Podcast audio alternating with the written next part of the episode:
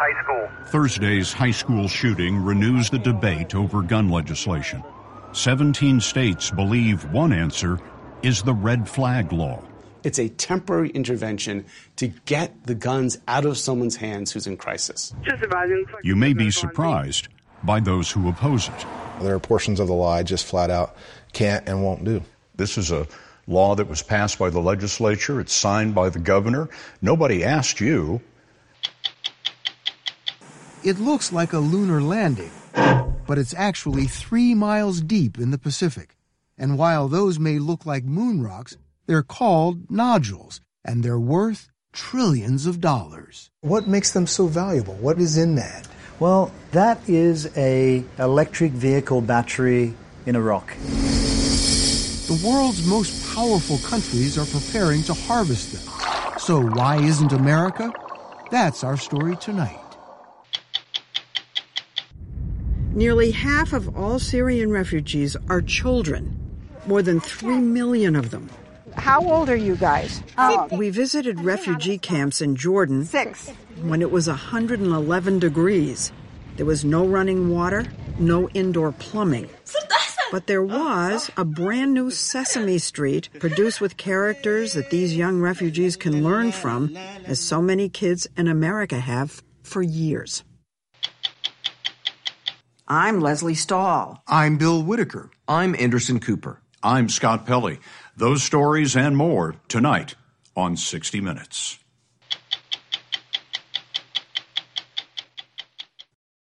What's your next adventure? Everyone deserves a chance to do what they love. Pacific Life helps you reach financial goals while you go after your personal ones. Plans change over time, and your financial solutions can too. Pacific Life has a variety of financial solutions that can help you complement your life goals and passions while managing the uncertainties. Backed by more than 150 years of experience, you can count on Pacific Life to be there so you can go out and keep living your best life. Pacific Life is one of the most dependable and experienced insurers in the industry and has been named one of the 2019 world's most ethical companies by the Ethisphere Institute. The freedom to go after whatever is next for you? That's the power of Pacific. Ask a financial professional about how Pacific Life can help give you the freedom to do what you love, or visit www.pacificlife.com. Thursday, a high school in Santa Clarita, California, was the scene of the 366th mass shooting in America this year. Each seems to reignite the debate over gun legislation. In recent years, 17 states and the District of Columbia have adopted red flag laws, which allow the confiscation of firearms if a gun owner raises a red flag with threatening behavior. California adopted red flag in 2016, and there's been a big movement toward the law recently, with 12 states adopting it in the 21 months since the high school shooting in Parkland, Florida. Colorado is one of them. But in defiance, nearly half of the state's counties have declared themselves Second Amendment sanctuaries. Colorado's red flag law takes effect New Year's Day. The story of how it works and why it's fiercely debated begins with a tragedy, New Year's Eve, 2017. Apartment 24 was a headache for Douglas County Sheriff's deputies in the suburbs of Denver. What's going on tonight? They'd met the resident, Matthew Riehl, before. With each dispatch, deputies were reminded Riehl was mentally ill, hostile, and armed. If you keep yelling like that, I will take you to jail for disorderly conduct. He hadn't been violent, but that morning he live streamed threats and talked of guns. Yes, I, I, I do have some weapons. I own uh, firearms. I have been, you know, I have I've had some scotch. Deputies believed Riehl was suffering a mental breakdown. They were stalking. Why are they knocking? They're still knocking. Riehl hadn't broken the law, so deputies could only take him into protective custody for a mental evaluation. Instead, Riehl barricaded himself. Go away! Open the door! I you!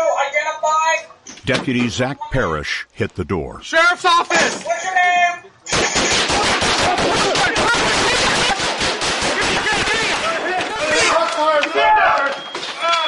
He's down! Hey, I'm going! Cover me! In a 96 minute shootout, five officers were hit. Riehl's bullets flew through walls and wounded two neighbors. We've got three officers hit! One down! Deputy Zach Parrish was killed, leaving a wife, a four year old, and an 18 month old. Matt Reel died with 19 legally owned firearms, including assault rifles, a combat shotgun, and pistols. He had fired 185 rounds. He had 1,067 left. We had been dealing with this individual for almost two months.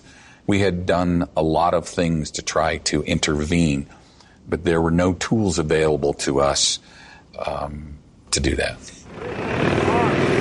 The casualties Douglas County Sheriff Tony Spurlock suffered made him a leading advocate for the red flag law, which allows law enforcement to ask a judge for an extreme risk protection order.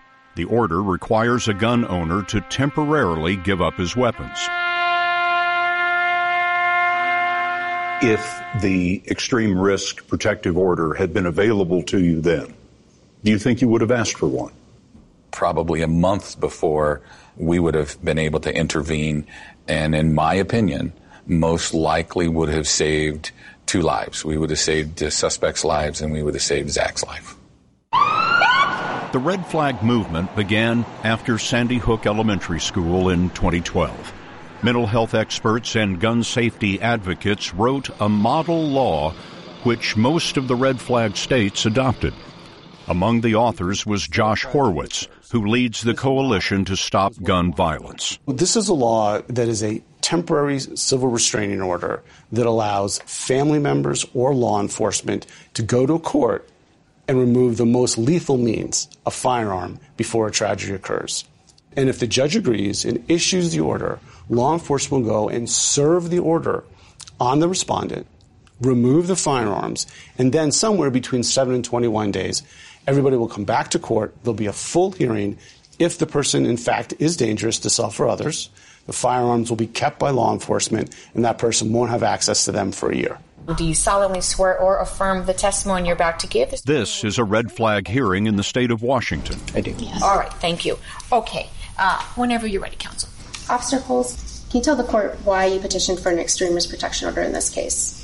Yes. Uh, As with most red flag cases, the police have filed a sworn affidavit alleging threatening behavior by a gun owner. The respondent was now making threats that if police showed up to the house, he would kill them first and then take his own life.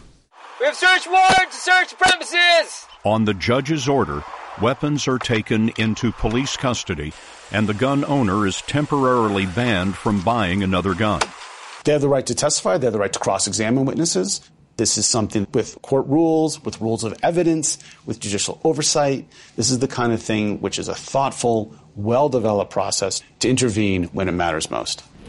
The law requires the gun be returned to the owner in no more than one year. During that year, the owner can appeal. If there is still a concern at the end of the year, a judge can renew the order based on new evidence. How does this law compare to the kind of temporary restraining orders that we see when a spouse is concerned about being beaten or killed by their loved one? In a domestic violence law, you can not only lose your firearm, but you can be prevented from going into your own home. You can be prevented from seeing your kids. What we're doing with the extreme risk law is very narrow. Get the firearm out of an explosive situation before it's too late.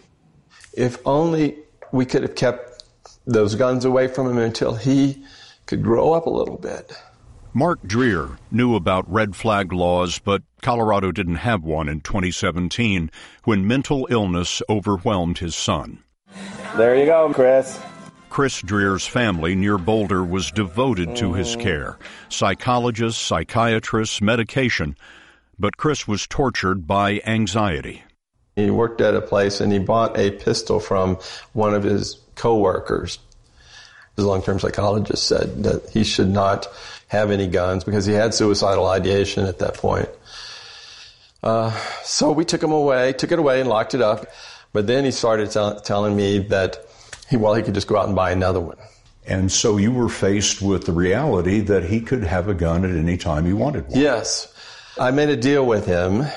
I said, I'll give you the guns back, but you have to let me put trigger locks on the guns and I'll have the keys. And he found a way to get them off. And one, one night, you know, when he was having some issues, he went to a place behind, by his apartments and, and he committed suicide that night. How old was he? 20. 20. 20. 20 years old. Suicides and memories of massacres, including Columbine and the Aurora Theater, pushed Colorado's red flag law forward against heavy resistance. You don't just take away people's guns. You- the bill failed in the Republican Senate. We need to save some lives. Then it passed when voters gave both houses to Democrats. Now, the law has become Colorado's political great divide. You got the people live in the city that has this idea that it is a good thing. But I think more importantly, this is a political issue where it's a vote getting issue. Steve Wells' family has been ranching since 1888. He's among those who feel politically powerful cities are trying to corral the countryside. So, what's a better idea? Well, I think one of the things you really got to start looking at is individual responsibility. If I have a family member and I think for any reason that family member is going to be an issue with the firearm, we're going to go take them away from him. We become so dependent on government making all the answers for everybody. The Second Amendment is what gives us the power to stand here on the steps of this Capitol and push back. Dozens of sheriffs in Colorado have dug in their heels including Bill Elder and Steve Reams. There are portions of the law I just flat out can't and won't do. This is a law that was passed by the legislature. It's signed by the governor. Nobody asked you. They, right. You're just expected to do your job, and enforcing the law is your job. Right. And I also take an oath of office that says I'll support the U.S. Constitution, the Constitution of the state of Colorado, and then I'll enforce the laws of the state of Colorado. When those things are in conflict, uh, you know, you have to decide which one you're going to adhere to. Are you prepared to get locked up in your own jail? That is something that could happen. Um, a judge could order me to my own jail. Uh, you know, I, I, would be the one litigating that issue, and we'll determine at that point if this red flag law is constitutional. Opponents say red flag violates the right to bear arms, the right to due process, and the right against unreasonable search and seizure. Some sheriffs say they won't ask for a red flag order, and if they receive one from a judge, they won't enforce it. If you decline to enforce one of these orders and people die, won't the county be liable for the damages? If law enforcement's only objective is to go take someone's firearms and that person still goes out and commits violence, do you think that we would then be off the hook for any damage that they would inflict? No, people would still look at law enforcement and say, why did you only take their guns? Why didn't you deal with the person? Bill Elder told us the legislature aimed at the wrong target. We need to have funding for uh, meaningful mental health assessments and treatment. There just are no programs. The, the state hospitals uh, are full. The local hospitals are not equipped for it. Jails tend to be the, the warehousing for people in crisis. Jails are the new asylums. I have 1,700 inmates. Anywhere from 50 to 60 percent of those inmates suffer from some form of mental health issue. Just advising, looks like we do have medical on scene. In protest of the law, nearly half of Colorado's 64 counties have declared themselves symbolically Second Amendment sanctuaries. County commissioners passed a Second Amendment resolution even in the county that lost Zach Parrish, Tony Spurlock's deputy. They do not agree with you. No, they don't. But I, I asked them, and they have yet to answer me this question what does a Second Amendment sanctuary county mean? Does that mean everybody gets to carry a gun? Those who already have restraining orders? The sex offender that's registered uh, down the street here from my office? It's a clever term, but it literally means nothing. The laws of the state of Colorado and the United States are laws that to be followed by all elected officials. There have been court challenges in other states based on the Second and Fifth Amendments, but so far, red flag laws have been ruled constitutional. you are required to uh, relinquish the firearm. Yeah, I understand. A study in Indiana, published this year by the Journal of the American Academy of Psychiatry and the Law, estimates that for every 10 red flag orders, one life is saved. Springfield, that's it. Perfect. All right. We've got an active shooter at Saugus High School. Police in California are investigating whether any threats were made by the 16 year old behind Thursday's high school shooting. But a study from the University of California, Davis credits Red Flag with stopping 21 potential mass murders in California over the last three years. In Colorado, a lawsuit is attempting to prevent the red flag law from taking effect January 1st. The name of the law is the Zachary Parrish Violence Prevention Act, in memory of Tony Spurlock's fallen deputy. Would you describe yourself as pro gun rights? I am pro gun rights. I'm then a how Second can you Amendment support guy. this? This is not about taking guns away. This is about um, giving a respite time, a time for someone who is in danger uh, and may not be making rational decisions at this point, an opportunity to stay alive, the opportunity not to kill their family members, an opportunity not to hurt some unknown citizen. Let's eliminate as much danger as we can so we can get that individual some care and treatment.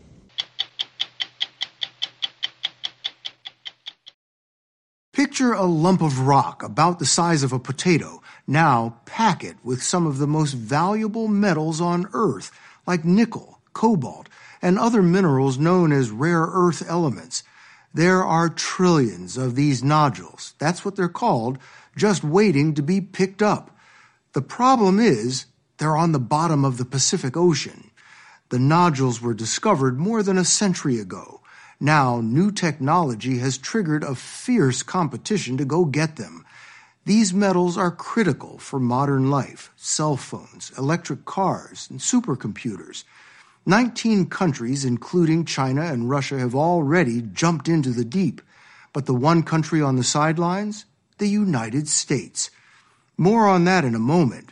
But first, we wanted to take a look at this new frontier. Our adventure began at 3 in the morning. Loading up our tugboat, we pulled out of San Diego. The harbor lights sank quickly behind us. Ten hours later, we were cutting through the chop of the Pacific with nothing to see but the tossing ocean. So it wasn't hard to spot the Maersk launcher, a 300 foot mining research vessel that we'd come to join. All we had to do was get on board. While the launcher dangled a rope ladder above us, the tugboat backed in. With swells over 10 feet, timing was everything. At the top of the wave, we took a leap of faith and landed in the new world of deep sea mining.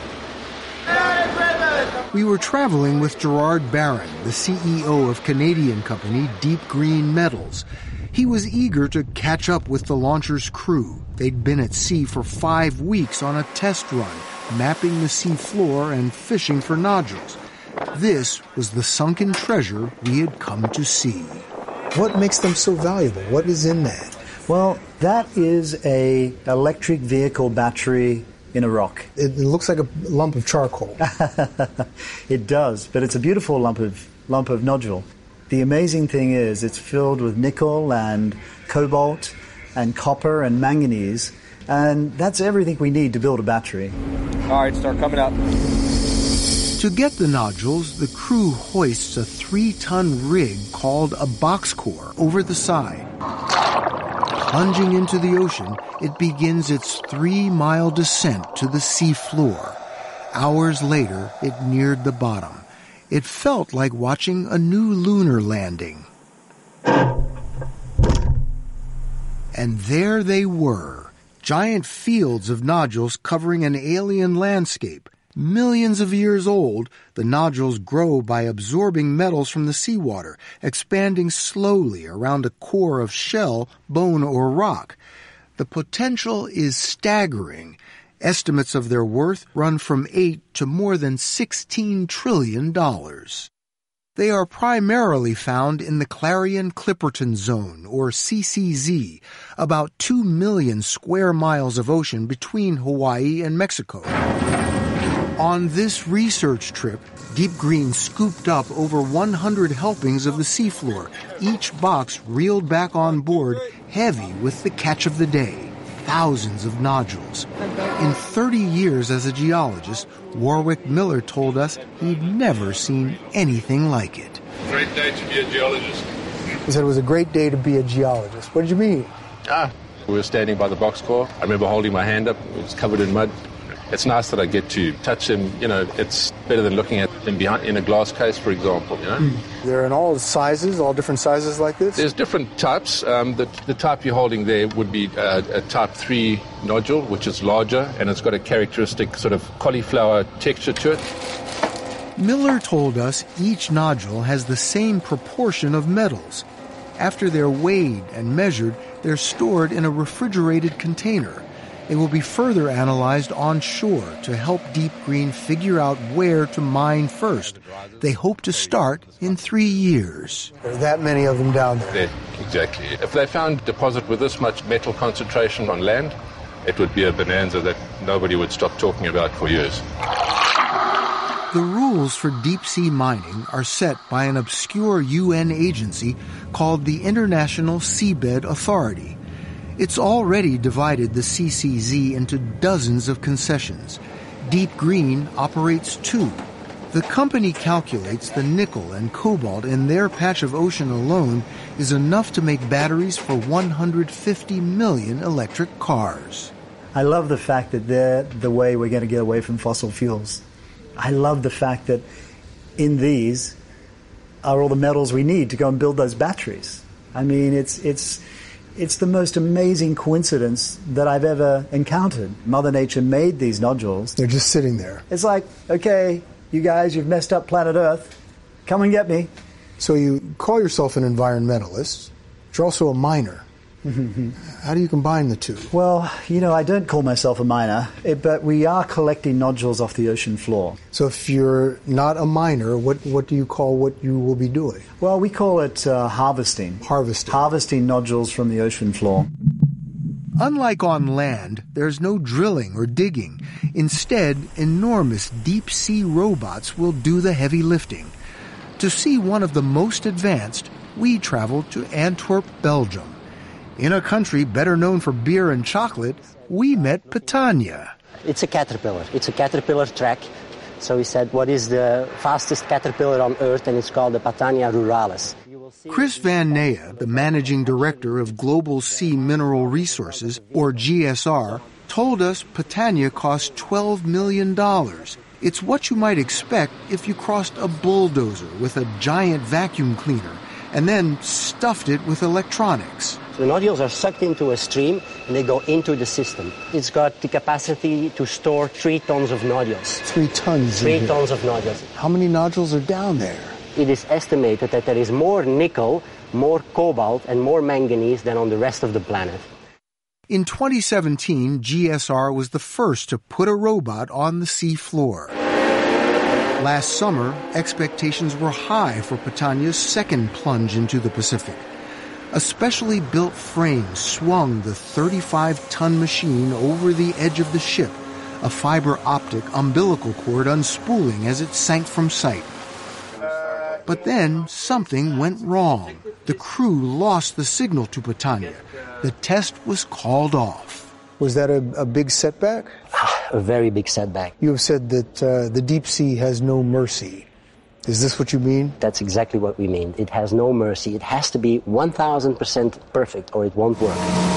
GSR hopes to take Patania back to the Clarion Clipperton zone soon. When mining begins, Van Nijen told us, the nodules will be pumped to the surface to a waiting ship before they are processed on shore. With supplies of some critical metals running low, the race to develop underwater crawlers like this one, led by a Dutch group, is in high gear. But some scientists fear that deep sea mining will wreck the sea floor, a world not fully understood. This rare albino octopus, nicknamed Casper, a species only discovered three years ago. When we go out and collect a sample on the seafloor, we collect hundreds of new species. Things that you, have never seen before. Sure, oh yeah, yeah. Craig Smith is an oceanographer at the University of Hawaii. He told us he was surprised at how much life could survive three miles deep. His expeditions to the CCZ have turned up fantastical creatures, like this squid worm, or a fluorescent sea cucumber dubbed a gummy squirrel. There are other deep sea originals too.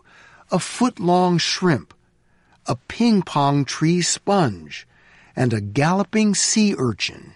Mining companies say that the CCZ is only about 1% of the ocean that the ocean is so vast that it could absorb the activity in that right. small portion yeah, that's a little bit like saying the Amazon rainforest is only 8% of the, the global land area, so we can wipe it out and it doesn't matter. Won't deep sea mining actually be less invasive, have less of an impact than mining on land? I would say no. Mining is mining.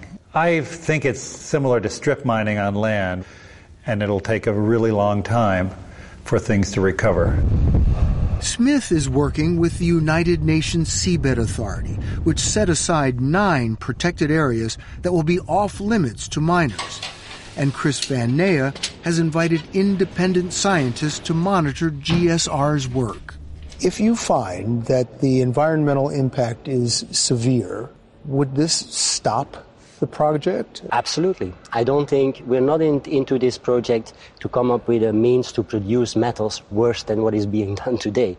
We're in it because we believe it can be done better. So far, 19 different countries have licenses in the Clarion Clipperton Zone. China has more than anyone else. Russia and Japan have also jumped in. So has France, Germany, Korea. Even Cuba and Tonga have stakes. Who's missing? the United States. It's not for lack of trying. The UN's Law of the Sea covers deep sea mining, and in 1994, President Bill Clinton signed the treaty. But it was dead on arrival in the Senate, despite repeated attempts to ratify it, including this past July. Is that doing us harm? Absolutely. We don't have a seat at that table. Jonathan White is a retired Rear Admiral who now runs a nonprofit to protect oceans. He told us that being outside the treaty means the U.S. has no say in how this new gold rush is being run. It's a law, and if we're not going to be part of that lawful system, doesn't it make us sort of outlaws of the sea? With the U.S. on the sidelines, China has poured hundreds of millions into its deep sea ambitions. Last month, China unveiled its new weapons that included an underwater drone that will patrol the ocean. If you're in the military, a weapon system, the guidance of our weapons, X ray machines, microwaves, they all rely on elements that are hard to come by. So China controls most of these elements from terrestrial sources? Yes. And now they're going after the lion's share of the seabed sources? They certainly are. Does that concern you? It absolutely concerns me. Uh, it concerns me with relation to our national security going forward. We need to be in this game. My problem is with sovereignty. So we called the 22 senators opposed to the treaty, all Republicans, to ask why. None would appear on camera. Those who wrote us said that ceding any control to the United Nations was a deal breaker.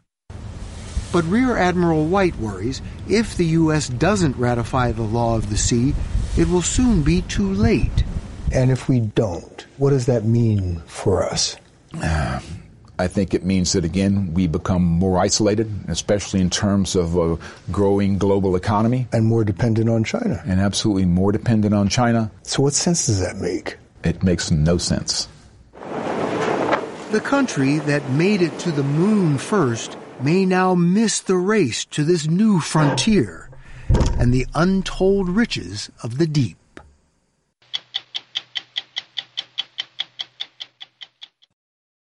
There are more people living as refugees around the world today than at any time since the Second World War. And with conflicts dragging on for years, being a refugee now often means not going home for decades. That's literally a lifetime for millions of young children. The refugee crisis has sparked a partnership between two of this country's leading nonprofit institutions, Sesame Workshop, creator of Sesame Street, and the International Rescue Committee, the IRC, a refugee assistance organization originally founded by Albert Einstein. For 50 years, Sesame Street has been teaching young children that one plus one equals two. But by teaming up with the IRC to help the youngest refugees, it's hoping that one plus one can now add up to far more. This is the Zaatari refugee camp in Jordan. It houses 77,000 Syrian refugees. This is Azraq camp. It houses another 35,000. It's hard to fathom that these tens of thousands are just a fraction of the more than 6 million Syrians now living as refugees, most of them for the last four to eight years, and nearly half of all of them are children. So this is the big water hole. The first thing we noticed when we arrived at Azraq camp with our guide Layla Hussein of the IRC was the kids. Little kids carrying the water. Yeah. There's no running water here, no indoor plumbing. Toilets are outside and shared by six families. The day we visited, it was 111 degrees Ask these young fellows if they come to get water every day. They carry the water. You carry. How old are you guys? فرجينا على إصبعك. Six. Eight.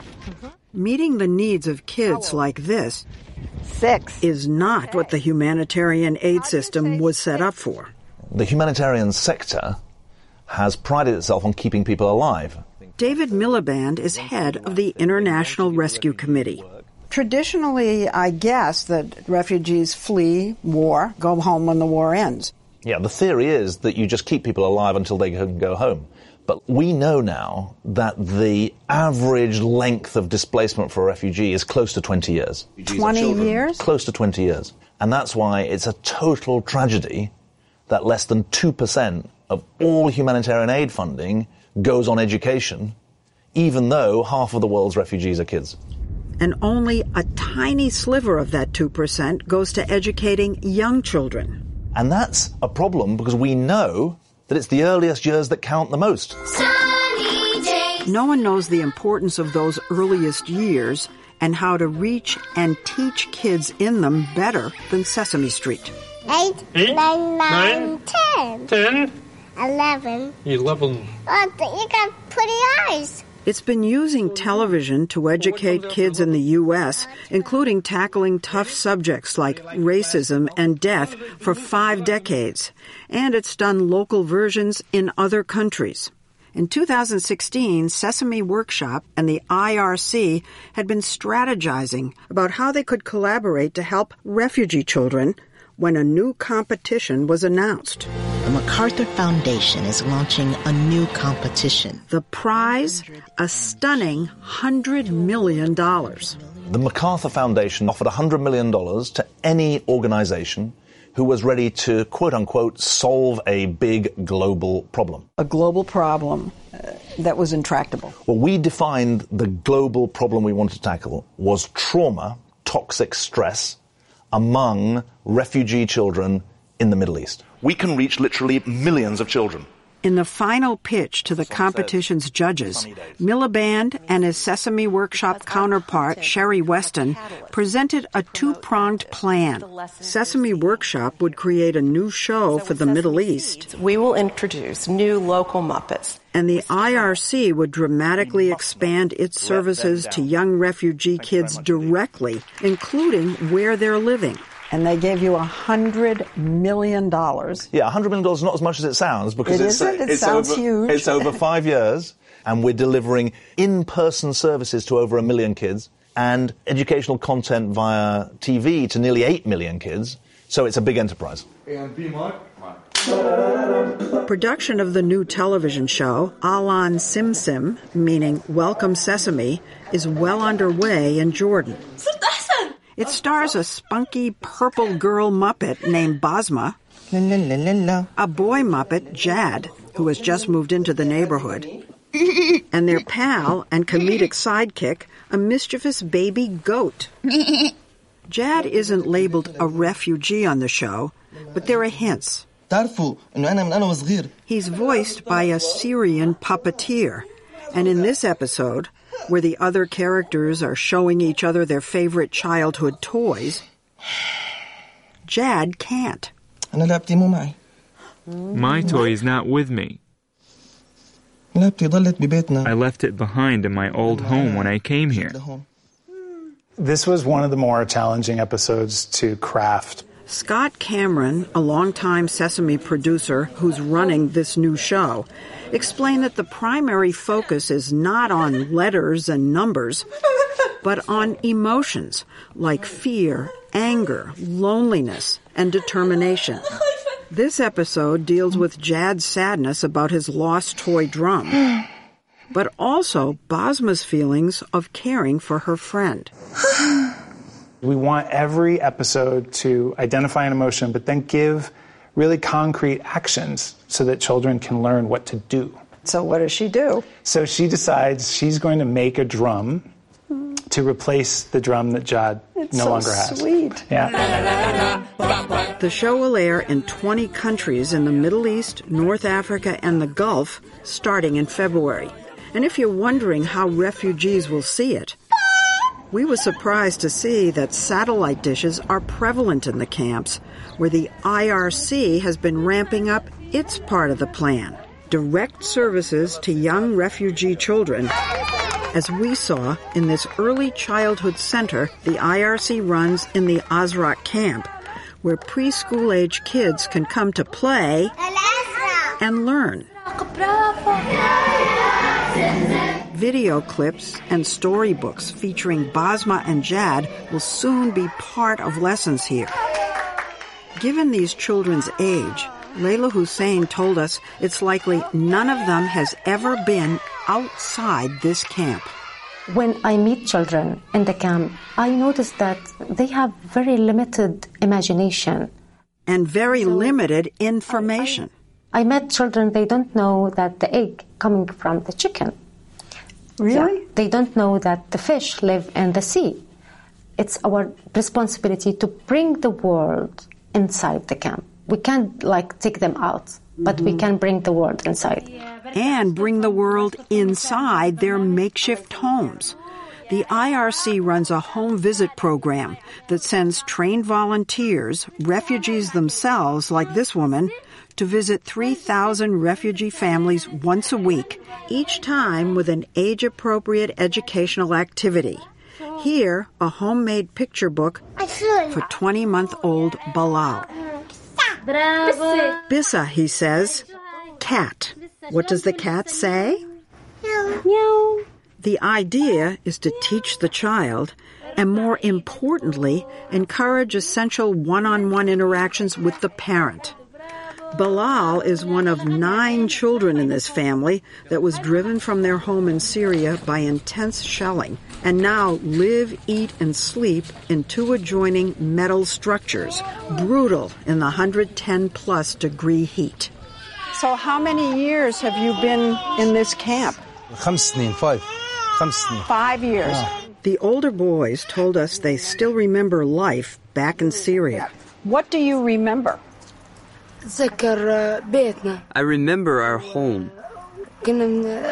I also remember my friends, the school I attended, my granddad's house. But the younger kids only know this life. Their mom told us the home visits have been a huge help as she tries to parent under these conditions. Before, I didn't give Bilal enough praise because I was always busy with housework, cooking, you pay more attention to the children after these visits. For sure, even the children with one another, they developed a closer bond. Like if one hands the other a glass of water, the other would go, Thank you.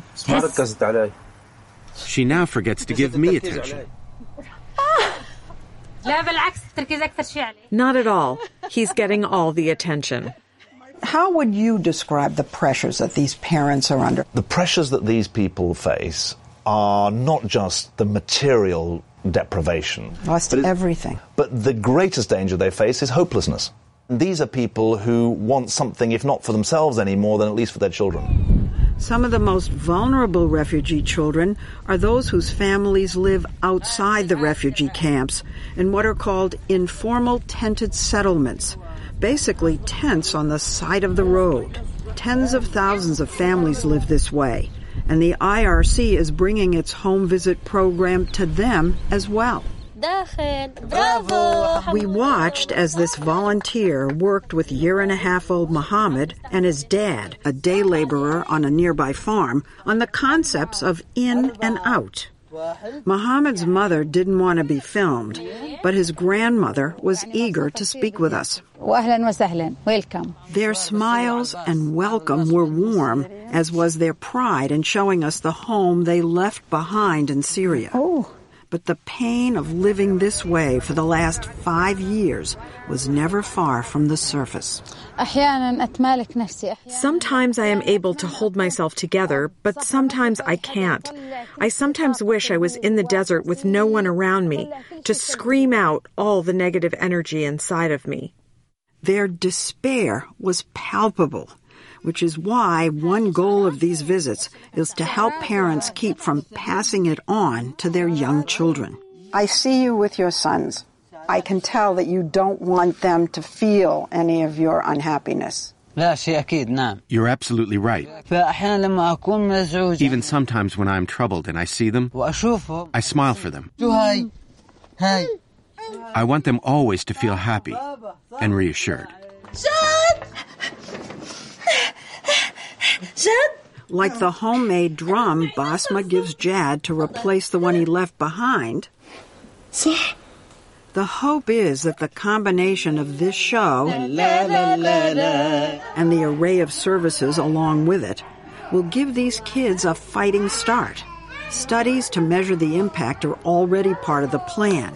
So if it works, you're going to have this model for refugees around the world.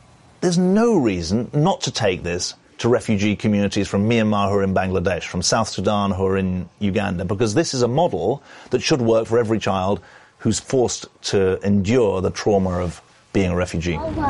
You know, when people see the footage that we shot, they're not going to see how hot it was. They're going to see children well dressed, obviously fed. You're not going to be able to see the moments of hopelessness, but I hope that by seeing the smiles, you'll see the potential. And you'll come away thinking, what a waste not to give these kids every chance and to give more kids the chance of what these kids are getting.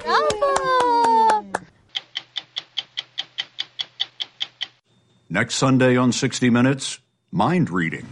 Research scientists are learning to read a person's thoughts and feelings by scanning patterns of electrical activity in the brain.